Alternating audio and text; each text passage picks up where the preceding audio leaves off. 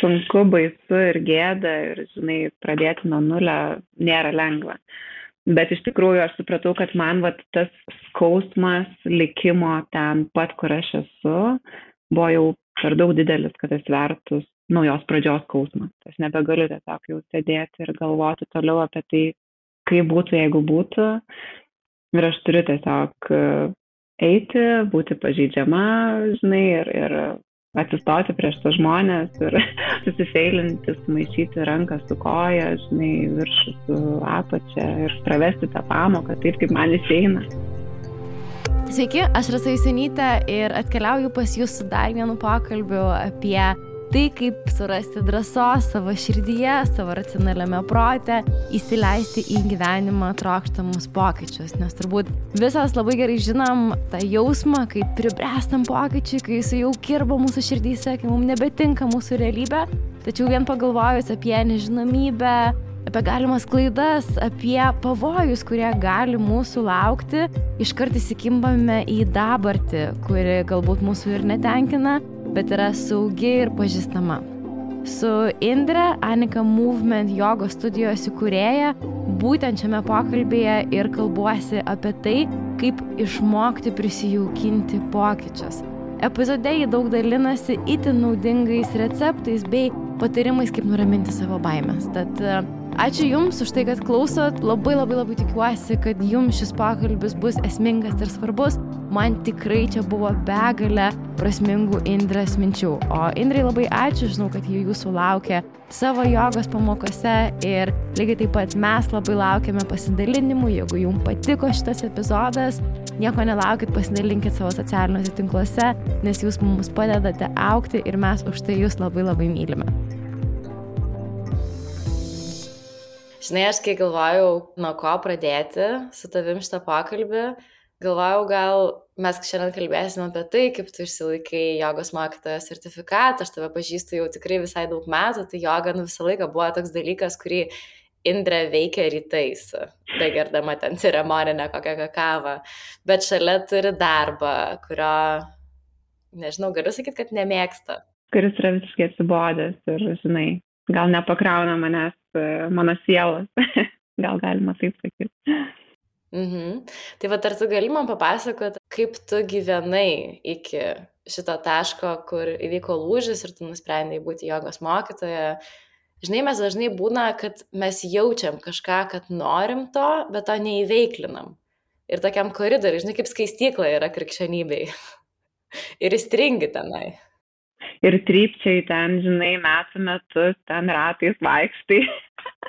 No. ir galvoju, kada jau čia per tas lengsti žengti. Ne, taip, nu jo, aš taip ir jaučiausi, žinau, kokius uh, gerus 2-3 metus aš jau tokia buvau, kur, uh, okay, life is good, everything is good, bet, nu, tarsi aš jaučiau, kad yra kažkas daugiau ir kad aš galiu daryti kažką, kažką kitą ir, ir turbūt ir mano, žinai, kaip ir sakau, siela likdavo nepamaitinta iš to mano darbo, gaudavau finansus, bet vis tiek toksai atlieki tą savo darbą ir, ir viskas, uždarai ir apie tai pamiršti ir daugiau apie nieką nenori galvoti ir iš tikrųjų tai ištėmė visą energiją ir iš tikrųjų ir net ir nesinori apie nieką kitą galvoti. Tai aš tikrai porą metų kankinausi ir negalėjau, žinai, padaryti to pokyčio, nes turbūt tiesiog nežinojau, kas tas pokytis galėtų būti ir kaip jis galėtų atrodyti. Viskas atrodė labai baisu ir kažkaip vis tiek, kadangi esu turėjus aš jau tų tokių naujų pradžių, kurios gal nepasisekė vienaip ar kitaip, tai tiesiog tokia jaučiausi gal šiek tiek išgazdinta, kad, nu dabar jau sekantį kartą, kai kažką pradėsiu, tai aš ten jau turiu būti visiškai, žinai, šimtų procentų sure and ready ir visai kaip pasiruošus. Tas tikrai mane stabdė bet aš kažkaip supratau, kad nu, vis tiek anksčiau ir vėliau aš turėsiu padaryti tą pokytį savo gyvenime. Ir kaip man tai padaryti, man turbūt reikia tiesiog išsiugdyti kažkokį tai kaip uh, įprotį, nebijoti pradėti kažką naujo. Oho, palauk, išsiugdyti įprotį, nebijoti kažką naujo. Va, nu papasakok daugiau. Jo, nes aš kažkaip supratau, kad tai turbūt mane labiausiai ir stabdo, žinai, nes aš turėjau ten tokį jau failą kompą, kurį aš ten, žinai, rašau visas savo idėjas, ką aš galėčiau arba ką aš norėčiau daryti. Bet uh, iš tikrųjų, ką aš darau kiekvieną dieną, gerai kyla ta idėja ir aš ją dar rašau, ten kažkaip perdėliu tos žodžius, aš tą sąrašą, žinai, ten pirmin atgal tas idėjas tiesiog, žinai, vartau, bet, nu, aš nieko nepradedu dėl to daryti. Aš tiesiog daug sėdžiu ir galvoju. Bet nėra to tokio veiksmo, nėra to šuolio, nėra to tokio kažkokio, tai va to e, žingsnio per skaistyklos, jau žinai, iš to koridoriaus į tą kambarį kai aš tai kažkaip supratau, tai tiesiog nusprendžiau gerai, tai reiškia, man reikia išsiugdyti tą tokį, žinai, įprotį gal kitose gyvenimo sferose pradėti kažką naujo ir nebijoti to. Ir galbūt taip kažkaip ateis tada ir tas pasitikėjimas, kad, nu, tai gal ir čia tada tu gali žengti tą žingsnį, nieko blogo neatsitiks. Aha. Tokie, tipo, minimalus galbūt uh, dalykai, kaip uh, nebijoti išvažiuoti vienai kelionę arba ten nebijoti tiesiog paimti ir išeiti vienai žygį arba nebijoti ir ten užsirašyti į, nežinau, cirko akrobatikos kursus. Ir, nu, bet tokių, žinai, kažkokių, ne, kur nėra labai malonu, nėra labai patogu tai daryti, mm, bet tu visai kaip ir nori, tau įdomu, tai tu paimi, užsimerki tiesiog ir žengi tą žingsnį padarai ir po to labai labai fainai. ir tiesiog per tas tokias mažas galbūt patirtis gyvenime aplamai, kas galbūt nesusijęs su mano darbu, nu, aš tiesiog taip pajaučiau, kad galbūt gavau tokio vidinio pasitikėjimo, kad it's ok, žinai, žengti tą pirmą žingsnį ir nebijoti ir nieko blogo neatsitinka ir kaip tik tu gauni labai daug iš to. Mhm. Bet tu ir tikrai taip darai, aš žinau, ne tik tai sakai, nu, tu pavyzdžiui, kai sakai vienai išeiti į žygį, tai tu palauk tavo žygis pajūry buvo, man atrodo visą laiką norėjau eiti tą piligriminį kelią ir panašiai, kur ten vyksta Ispanijos ir visa kita, bet supratau, kad neturiu aš tų sąlygų ten mėnesį laiko išvažiuoti į Ispaniją, tai e, nusprendžiau, aš darysiu kažką mažo, ką aš galiu daryti čia. Tai tas mažas buvo tiesiog eiti iš palangos į Nidą, tai yra 100 km atstumas beveik ir tris dienas aš savo ten pasivaikščiodama ėjau viena ir tai jau tapo tokia kaip ir maža tradicija, nes tai jau du kartus iš eilės, du, du metus iš eilės. Ir pirmą kartą aš iš to žygio gavau labai labai daug. Emociškai tiesiog tai buvo labai tokia graži kelionė. Kai net tris dienas, po ten 8 ar 10 valandų per dieną, nu, tu eini tokią labai meditacinę būseną. Nes tu eini, vaizdas šiaip nesikeičia, tai yra ta pati jūra, tas pats smėlis, tie patys žingsniai ir tu nori, nenori, tu eini tokią, nu, man tai ten buvo visiška meditacija ir visiškas mhm. toks flow. Ir dar viena. Ir viena, užtildžiau visus kitus dir dirgiklius, žinai, niekas man nekalbėjo jausti, aš nieko neturėjau kito daryti, tik tai eiti. Tai tos mintis nori, nenori, jos ir nurimsta ir kažką, žinai, ir iškelia į paviršių. Tai, tai pirmais metais buvo labai tokia graži ta kelionė ir dėl to labai norėjau eiti ir antrais metais antrais metais vat rugpjūtį jo link trečios dienos aš irgi ėjau jau ten užtildžiau visus podkestus visą muziką tiesiog ėjau sau viena tyloj klausiau žinai jūros ošimo ir iškilo tokia vizija vėl eilinį kartą kad nu aš noriu tos jogos savo gyvenime daugiau. Žinai nu aš tiesiog kažkaip va tas balsas tiesiog išniro iš pasąmonės vėl kažkaip nu ko tu lauki? Kas atsitiks žinai blogo jeigu dabar nueisi ir padarysi tuos kursus nu žinai toksai kažkoks vėl eilinį kartą nes aš apie tuos žinai jogos mokytojų kursus jau galvoju seniai ten irgi du turbūt metai jeigu ne daugiau. Bet vis surandu kažkokių pasiteisinimų kažkokių žinai kodėl nereiktų to daryti ir ir panašiai. Tai ir vėl ta man vizija tokia iškilo, kad, na, vis dėlto gal verta pabandyti. Tai įsirašiau savo voice message, kad išsisiūs, kad nepamiršt. Bet vėl toksai buvo, kad nu, negaliu aš dabar viską mesti ir, žinai, išvažiuoti trim savaitėm ar mėnesį į Indiją. Turiu aš tą savo darbą ir visą kitą. Bet, bet iš tikrųjų, ant tiek jau ta mintis man užsi, už, užsifiksavo, turbūt mano galvoj, kad, na, nu, jau tiesiog automatiškai aš pradėjau ieškoti galimybių, kaip man tai padaryti. Ir iš tikrųjų ir gyvenimas pradėjo taip labai man dėlioti viską, kad nu, man labai tapo tiesiog viskas aišku, kaip, kada ir kur aš tai galiu padaryti. Tai nežinau, man atrodo, kai aš nusprendžiau viduje, kad aš to noriu, man atrodo, mano gyvenimas tiesiog pats man pradėjo dėlioti tokius, žinai, atverinėti duris, kaip aš galiu dabar tai padaryti. mm, gal čia skamba labai kaip ezoterika ir ten buvau, bet, nu, aš taip tiesiog jaučiau, kad tiesiog tokia tiekmė kažkokia atsirado ir mane tiesiog nugaidino ten, kur man reikia, žinai, nueiti. Aš jau apie šitą momentą, apie kurį tu kalbėjai, esu galvojus ir esu pavadinus tai susituokti su savo idėja. Na, tak, žinai, kur, nes jos ateina ir tu taip čytinti ant jų kartais tų idėjų savo, nes, žinai, kaip ir jau įsileidai ją į lovą, bet jau ten biški ir su kitu savo darbu permėgi, nu, tokia, žinai. Ir tas idėjas jos taip biški atsargiai su tavimi elgesi. Ir visą tą dar tokia, taip, ne, iš kitų man čia esi panelė. O būna, pavyzdžiui, kartais atsisėdė ir, ir labai svarbu, vat, įsirašyti, aš irgi vaismės, aš įsirašinėjau savo, arba tiesiog užsirašyti kur nors, nu taip tikrai pasidėti, kad nepamirštum. Ir man tai visą laiką atrodo, kad, nu, kažkas pasikeičia net kūne. Nu, toks kažkoks, nežinau, ta mhm. idėja atrodo, jinai taip tikrai tave įeina. Ir man visą laiką atrodo, kad tas momentas yra, nu, kad aš susitokiu su tą idėją, kurių nebeišdavinėjau jos nieko, nebegalvoju apie kitus dalykus ir jau viskas, aš ir tada labai greitai viskas susidėlioja aplinkui. Tada ir žmonės atsiranda, ir aplinkybės pasidaro geros, jo. Ja. Mačiau ir jūs skaitėte tą knygą Big Magic, irgi kur apie tas idėjas. paskaityti. Jo, kur tas idėjas kaip vaikiukai skraidžia ir jeigu tu nieko su jie nepadarai, nu, nenuskristas kažką kitą, žinai, ir, ir paliks tave. Tai... Bet ar žinai, kodėl aš galvojau, kad tai yra kaip santoka, nes susituokiant tu pas, pasakai, kad būsi ir skausme, ir varge. Mm. Ar mes dažniausiai, vat, kai esam toje vietoje, apie kurią tu dabar kalbi, nu, žinai, kaip pagalvoji, kad nori jogą savo gyvenime, bet mm, tai gal noriu ir to stabilaus e, finansinio savo darbo dabar, nu, toks, žinai, vad nežinau, ko noriu. Ir, ir dar buvo ta akimirka, dar būna, kai tu pasakai, nu, davai, nu, tipo, bus blogai, teko būna blogai, bet turiu vieną gyvenimą, reikia pabandyti. Taip noriu, kad, vad, rizikuosiu.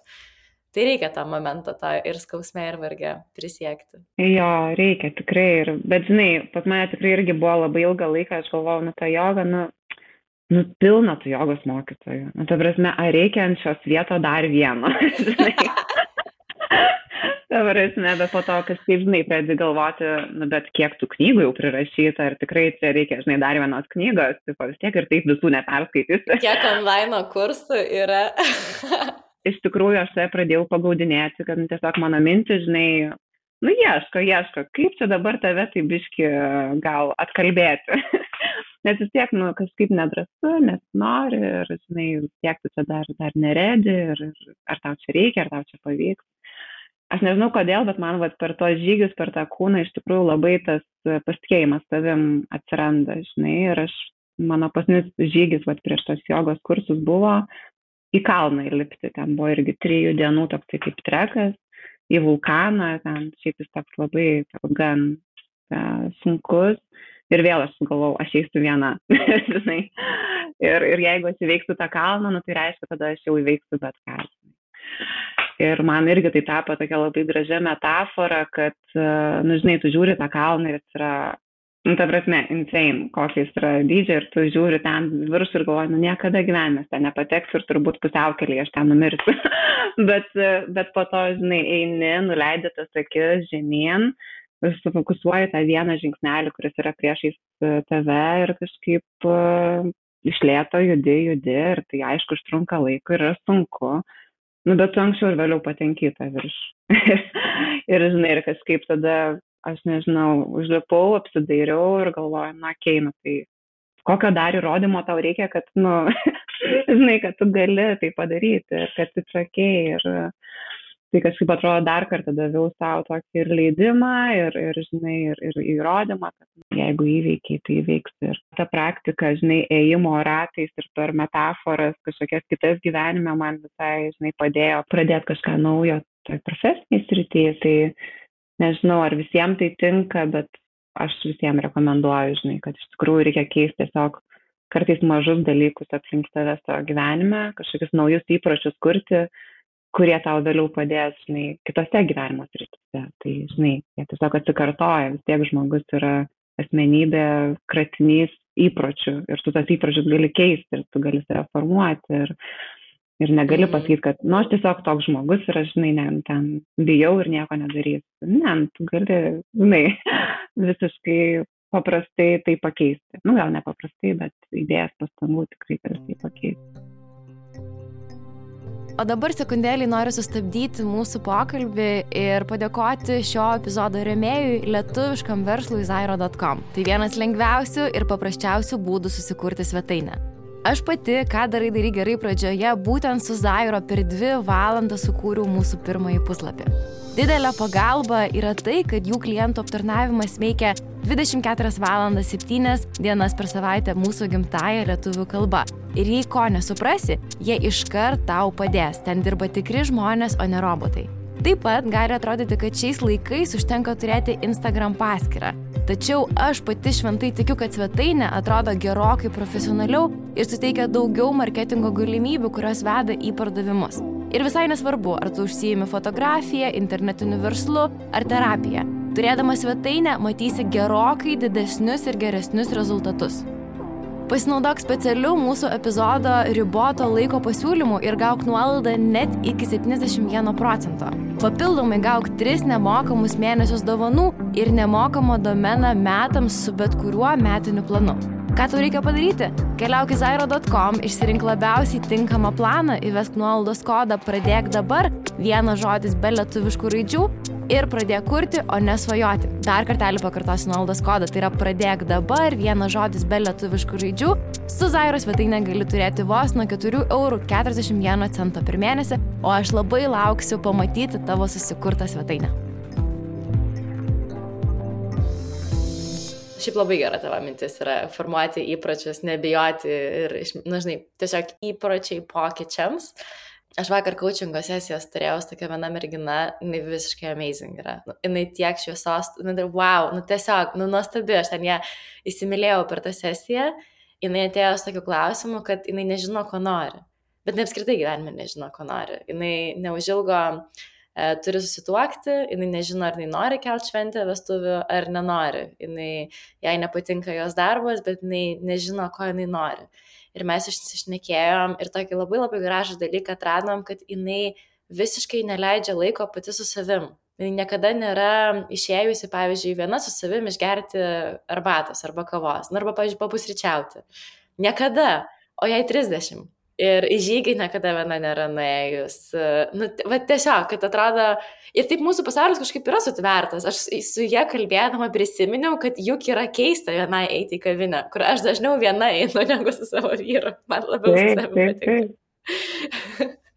nu, ne negu su bet kokiu kitu pasauliu. Ir nežinai, pasakoja, kad tokius, nu, labai bendražmogiškus dalykus sako, aš bijau, kad aš ten atsisėsiu į mane, žmonės žiūrės, ką jinai čia ten, žinai, valgo, valgo viena, negi čia jinai draugų neturi ir, nu, tokios mintis pradeda lysti, bet aš, aš, aš kažkada galvojau, kad tai turbūt pirmus kartus, kai aš taip jau man irgi tai buvo, bet pat net pamiršti tos dalykus.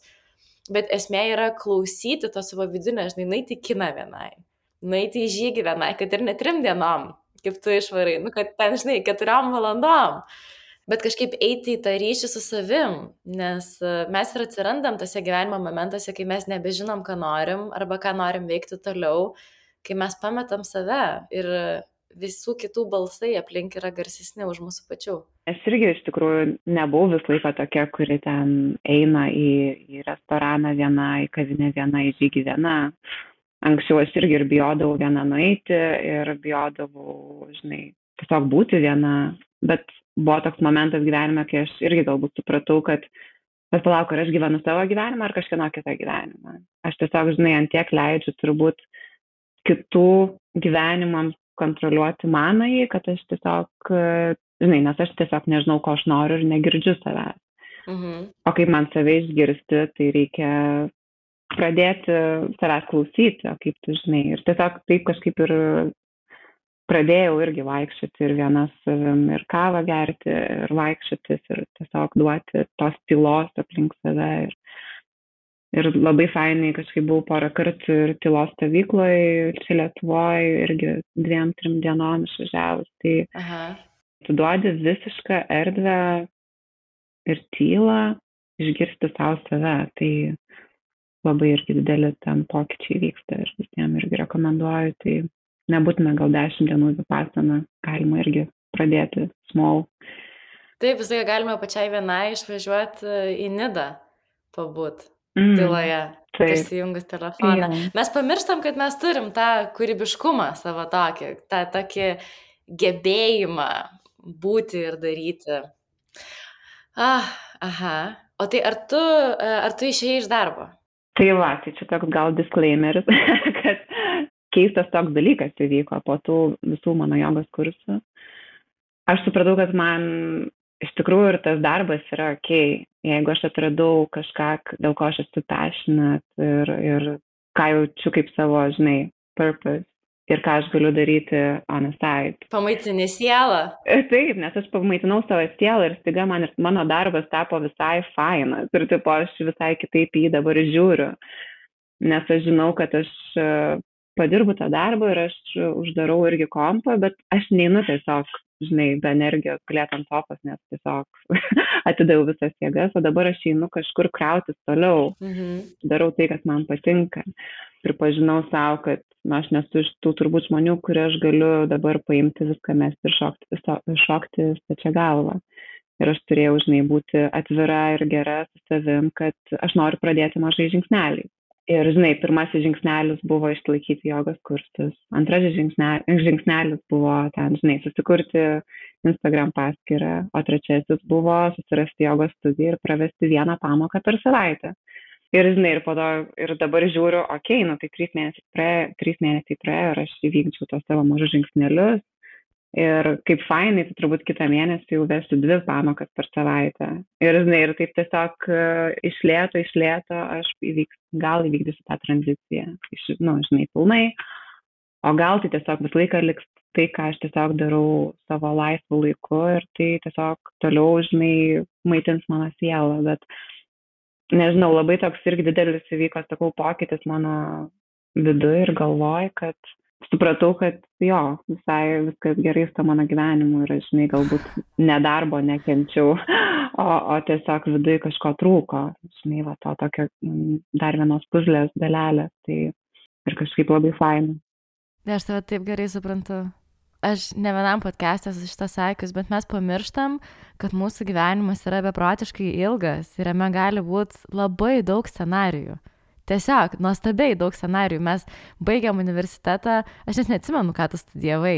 Verslo vadybą. Ja. Tu verslo vadybą, aš žurnalą leidybą, aš jau seniai nebeleidžiu žurnalo, aš visą verslą turiu. Nu čia taip, nu wow, kaip. Bet svarbiausia, tai savo duoti tą leidimą, keistis ir vėl būti um, tam nuliniam etape, kai tu mokaisi.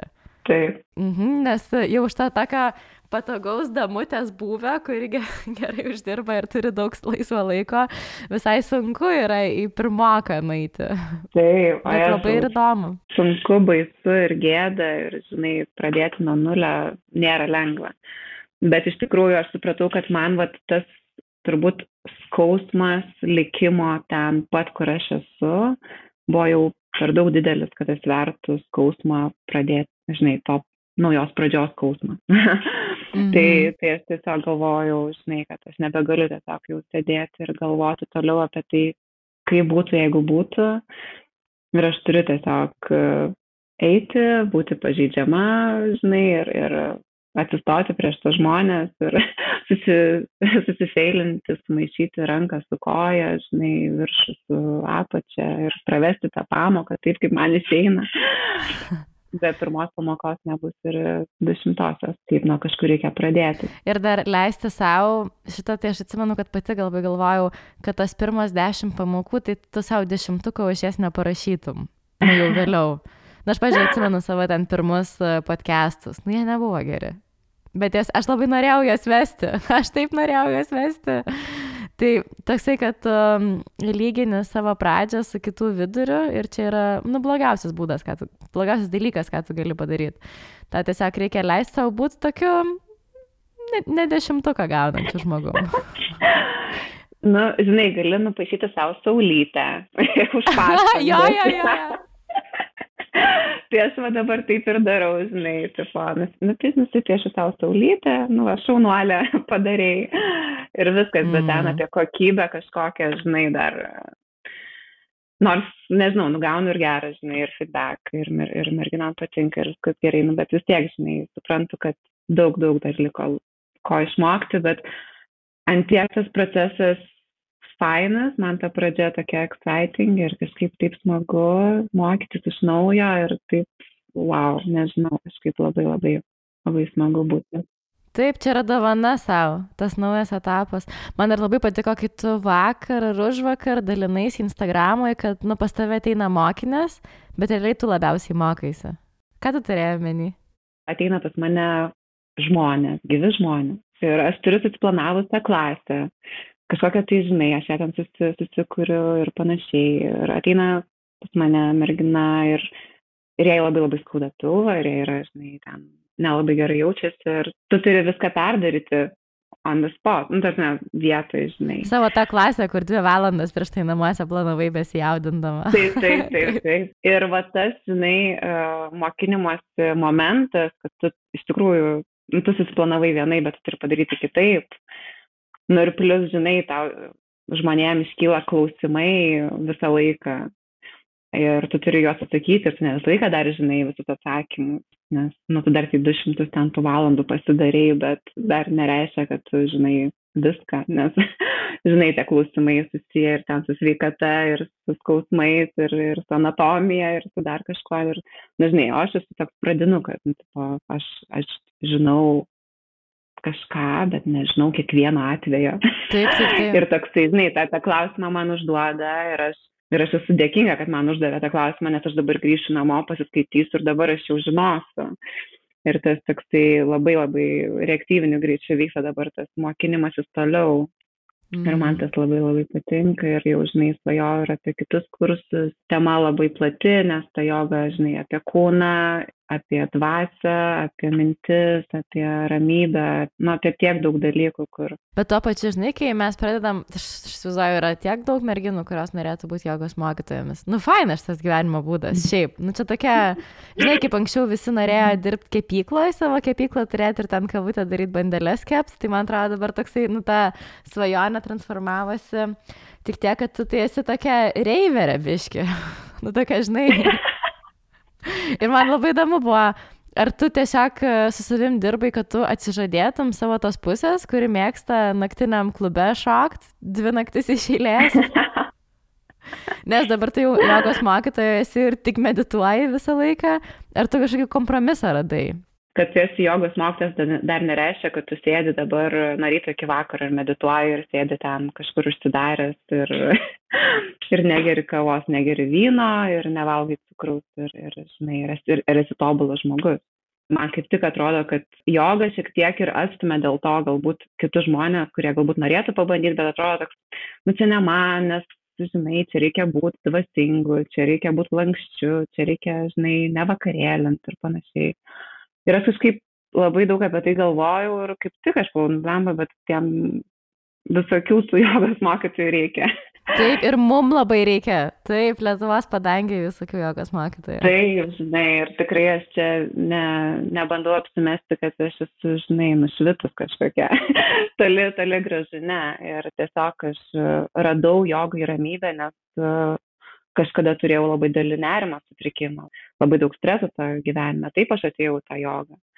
Ir, ir aš manau, yra labai daug žmonių, kurie jaučiasi panašiai, bet galvoja, kad į jogą eina tik tai ramų žmonės. Bet žmonės nesupranta, kad, nu, žinai, joga būtent yra tas dalykas, kur tu galbūt tu gali rasti tą nusiraminimą. Ir aš pagalvojau, kad jo, tiesiog norėčiau visai būti žmogiška ir, nu, tokia tikra, ta, žinai, o, o ne, ap, ne apsimesti, kad esu kažkas, kas nesu. Aišku, žinai, tas gyvenimo būdas keičiasi ir galbūt praeitį metai buvo kitokie ir tikrai tų vakarėlių buvo daugiau, šiemet jų bus ir yra žymiai mažiau, nu tiesiog, nes jo, tiesiog norisi keistis, norisi tos ramybės ieškoti ir, ir panašiai, bet nereiškia, kad šimtų procentų bus viską atsisakyti, nes viskas yra gyvenimo dalis. Taip, aš kiek atsimenu, tai vis tiek varydavai į vakarėlius iš Livino parduotuvės su kokosų vandeniu. Visada krepšiukį būdavo įdėta. Taip, taip, tai mes, žinai, ten su draugais ruoždavomės kažkokiam festivaliui, kokiam nors festivaliui, žinai, ir, ir vykdavo pasiruošimas porą dienų prieš. Nu, ir aš vesdavau mum jogą rytais ir, ir, žinai, ir tai yra visiškai suderinama ir visi, ir tie, ir tie patys, žinai, reiveriai nori jogintis. Taip kad, žinai, ne, nereikia stigmos kažkokios. Man tavo gražus pavyzdys yra, kad tiesiog, man atrodo, gal ypatingai moteris, bet aš nežinau, aš tik su moterim dažniausiai bendrauju. Čia toks mano, žinai, mato juodą baltą. Tai. Nu, kad jeigu jau mogos mokyti, tai į vakarėlį nebeis ir šiaip su visais savo draugais turiu nebebendrauti. Nu ir ten, žodžiu, keičiu gyvenimo būdą šimtų procentų o kad visą laiką yra viskas apie viduriuką. Mums taip, nu, jeigu nori kažką pradėti, nebūtinai reikia išeiti iš savo darbo. Nėra arba arba, gali būti ten tas auksinis uh, fainas taškas, kur gali, nu, tavo tiesiog istorija labai ir parodo, kaip išlaviruoji. Mhm. Nu, tai žinai, galbūt, aišku, toks jau nuvalkotas tas žodis e, balansas, bet, na, nu, iš tikrųjų egzistuoja tas balansas ir galima išbalansuoti ir, ir susidėlioti tą tokį, aš tai žinai, iš tikrųjų kartais užsiemu tą tokį, kaip čia vadinasi, su, su to gyvenimo. Nu, gerai, aš noriu kažkiek ten, žinai, to savo korporatyvinio darbo, kažkiek aš noriu tos jogas, kažkiek aš noriu draugų, kažkiek aš noriu to laiko savo. Na nu, ir žinai, kiek, nu, aš noriu viskam skirti laiko ir atrasti tą balansą, kad iš jų viskam ir užteksi to laiko. Taip. Žinai, kai tu šitą pasakoji, ką aš atsimenu, mes vaikystėje žaisdavom Simsus. Ten Simsas turėdavo, ten ar yra pakankamai pavalgęs, ten tą vieną socialiai, atsimeni, ten tokia būdavo grafikėlis toks prie Simso, kur reikėdavo užpildyti, kad nenumirtų. Tai mes dažniausiai, jeigu mūsų gyvenimas būtų Simsų žaidimas, tai mums tokie pavojaus signalai daug kur flešintų tiesiog prie mūsų Simso, nes mes dažniausiai būnam žiauriai daug pradirbę nu ir ten biški pamiegoja, bet šiaip social life ir ten dvasingumas arba dar kažkas tai tokį dugną muša gerą. Jo, jo, dėl to kažkaip labai gerai tą tokią biški refleksiją kartą, kart nuo karto pasidaryti ir žiūrėti, žinai, ar aš vis, viskam, va, iš tų savo norimų dalykų paskyriau pakankamai laiko. Mm. Man kažkaip va taip ir dėliojasi, man atrodo, per visus tos praeitus metus, kai aš jau ėjau link to pokyčio, žinai, galvojau, gerai, aš noriu, ką aš noriu padaryti dėl ten savo karjeros, aš ten, žinai, noriu tą, ten, dėl savo sielos, dėl savo ten šito mm, aistros projekto. Nu ir, žinai, tiesiog pažiūriu, ar aš visiems dalykams per tą mėnesį skyriau kažkokią tai dėmesio, ar aš draugams skyriau laiko. Nu ir toksai negali palikti visko savieigai, nes labai fainai, kai viskas vyksta, žinai, organiškai ir netyčia ir viskas mm -hmm. išdėlioja, bet iš tikrųjų tai yra tokia biški iliuzija ir tu vis tiek turi, nu, bent jau mano atveju, aš turėjau įdėti tokio struktūrizuoto, žinai, darbo ir bent jau, kad man galvoj susidėliotų, nu, ko aš iš tikrųjų noriu. Ir daug kartų turėjau perrašinę tas, tas, tas savo planą, kol pagaliau pagalvojau, nu gerai, va, nu, man taip labai patiktų ir man labai taip patiktų. Bet kaip gerai tokia inventorizacija pasidaryti, žinai, kaip yra pinigų mm -hmm. biudžetas, tai tokį gyvenimo biudžetą vedi. Nu va ten, jo, ar tikrai atskyriau laiko ir dėmesio kažkam.